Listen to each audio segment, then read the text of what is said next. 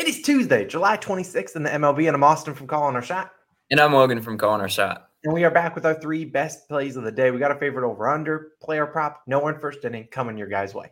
Guys, just do us a real quick favor. Mash that subscribe button. really helps us grow this channel. Austin and I can't do without you guys. Waking up early and doing these videos takes a lot of work. So, you know, we would definitely appreciate it if you could hit that subscribe button. 100% and Logan hit that subscribe button hit that like button too. Let's hop into a recap from yesterday. It feels like we've been just bouncing back between two and ones and one and two days. So today's probably two and one day but it was a one and two day yesterday. No one no one first inning we got to wave the flag so that was pretty good. Now we did have the boston and guardians over under in the first five. Yeah they stranded a ton of base runners and the braves uh, yeah, no comment. If you watch that game, you, you would understand.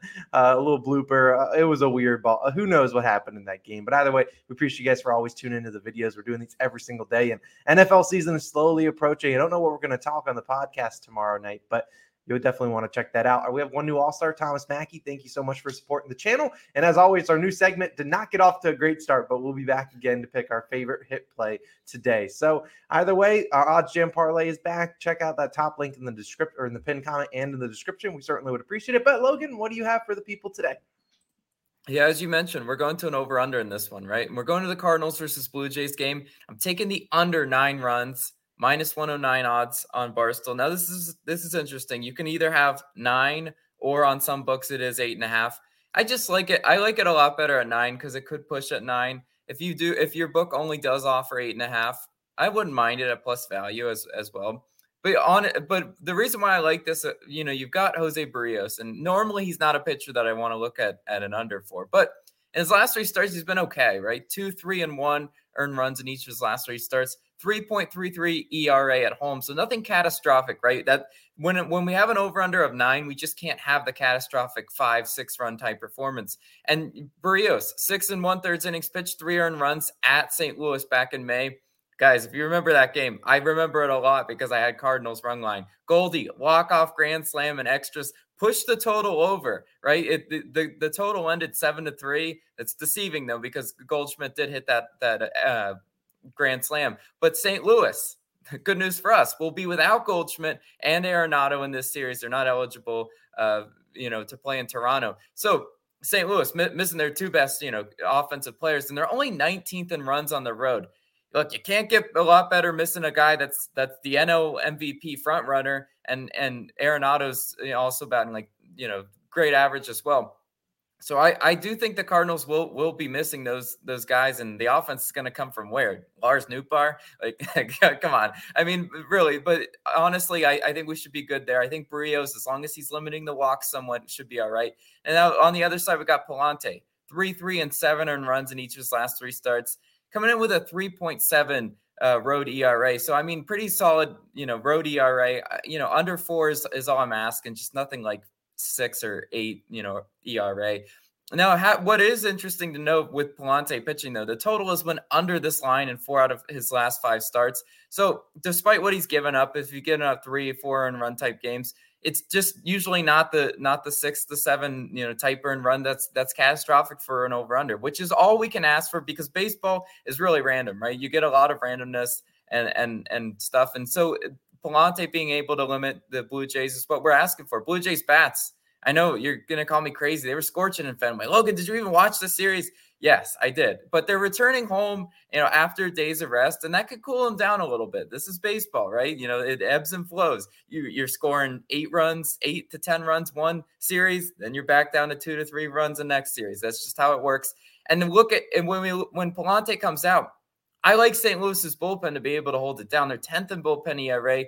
By comparison, Toronto 19th in bullpen ERA. Toronto's got a few uh, meatball hurlers in their bullpen, but I think they should be able to limit St. Louis enough. And the last kind of point I want to touch on this is unrelated to the over under, but St. Louis plus one and a half is even odds despite missing their, their two best players. You know, a line read would tell me that the Blue Jays aren't really going to run away from them. I, I feel like we're going to have a lot of Blue Jays minus one and a half, you know, betters. But guys, what did I say about the minus 110 run line trap? I mean, look, the the Braves were, were a classic example of that yesterday. so, I mean, it, it is what it is on that. But I, I definitely do uh, like the under a lot today. And a strong lean that I have if you if you want line reading Logan, I'm not picking this one because I can't touch the fish. But the Marlins money line, the line makes no sense to me. Pablo Lopez, five five innings pitched, five earned runs in his last start. Terrible. If they're favored, you know, after getting their teeth kicked in yesterday, yeah, I, I I think that one makes no sense. So Marlins money line is worth a look for me. But Austin, what do you got for your player prop? Yeah, so before we hop into the player prop, we gotta we gotta dive back into our hit streak challenge where we're trying to beat Joe DiMaggio. I mean, there's a reason Joe DiMaggio's streak has held up for so long, 56 straight games. We're going to get back into it, and we're always going to pick a player a day. We're going to put ten dollars on that player, and then we're going to see. And if, let's say, so my play today is going to be Andrew Benintendi for him to just get one hit. It's minus two thirty. He's on the Royals. All I need is one hit from him. I think he get three yesterday. He has a hit in like twenty one or twenty two of his last twenty five games think he can get it done. And assuming he does, my ten dollars on it will probably win out now. Fourteen dollars. So tomorrow we'll be putting fourteen bucks. We need to. Yesterday we picked Logan and I picked two guys that managed to go zero oh and four. Come oh both each. It was brutal. Logan's pick will be Brandon Nimmo of the Mets. So we'll see how that goes. Those are two guys. But my player prop of the day for you guys will be George Kirby under five and a half strikeouts. It is minus 112 on FanDuel. Now it's weird because we don't really have a lot of lines for this one. We do see sharper books have this one at minus 151.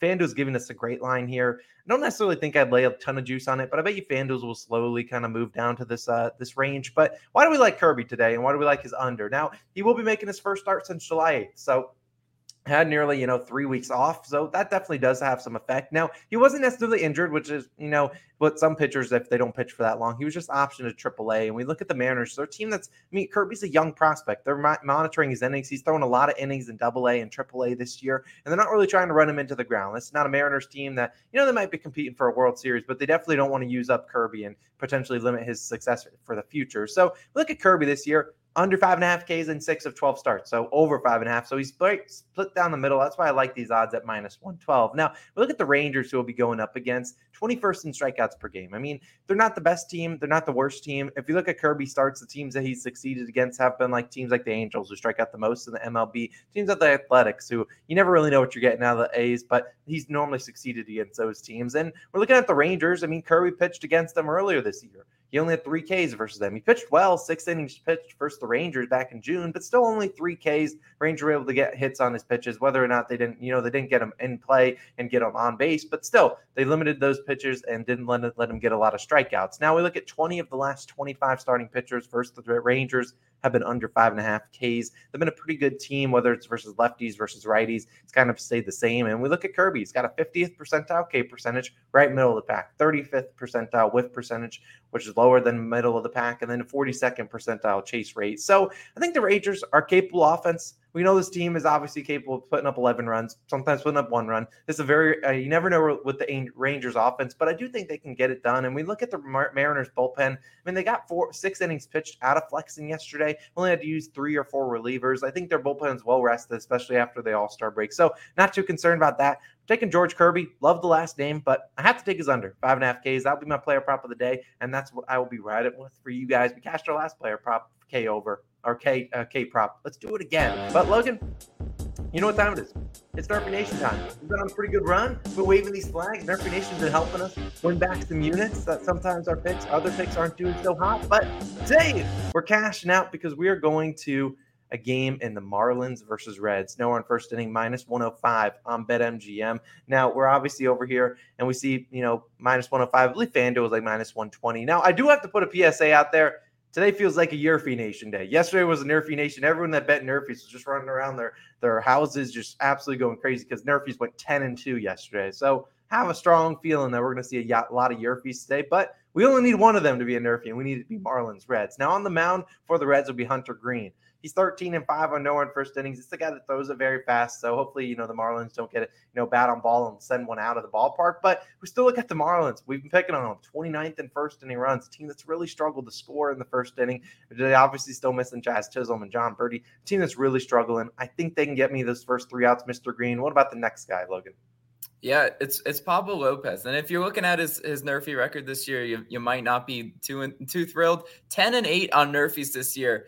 But I like the stat that you pulled, you know, in favor of Lopez 48 and 22 on Nerfy since 2019. I mean, look, he's he's one of those pitchers that I'm looking in the second half of the year, and he did not start great uh, in, in, in against Texas, but I, I'm thinking that he's going to to positively regress and and get more no run first innings. I mean, look at the numbers. Cincinnati also tied for 15th in first inning runs, so they're about a middle of the pack uh, offense when it comes to scoring in the first inning. But again, I want to go back to my line reading in this one because look, the Marlins shouldn't be favored if they if the books expected Lopez to come out and just five innings pitch, five earned run type performance, right? Not, you know, not not really, especially after what I saw yesterday out of the fish that can't really score consistently. The over under set to eight and a half. I mean, not not extremely high.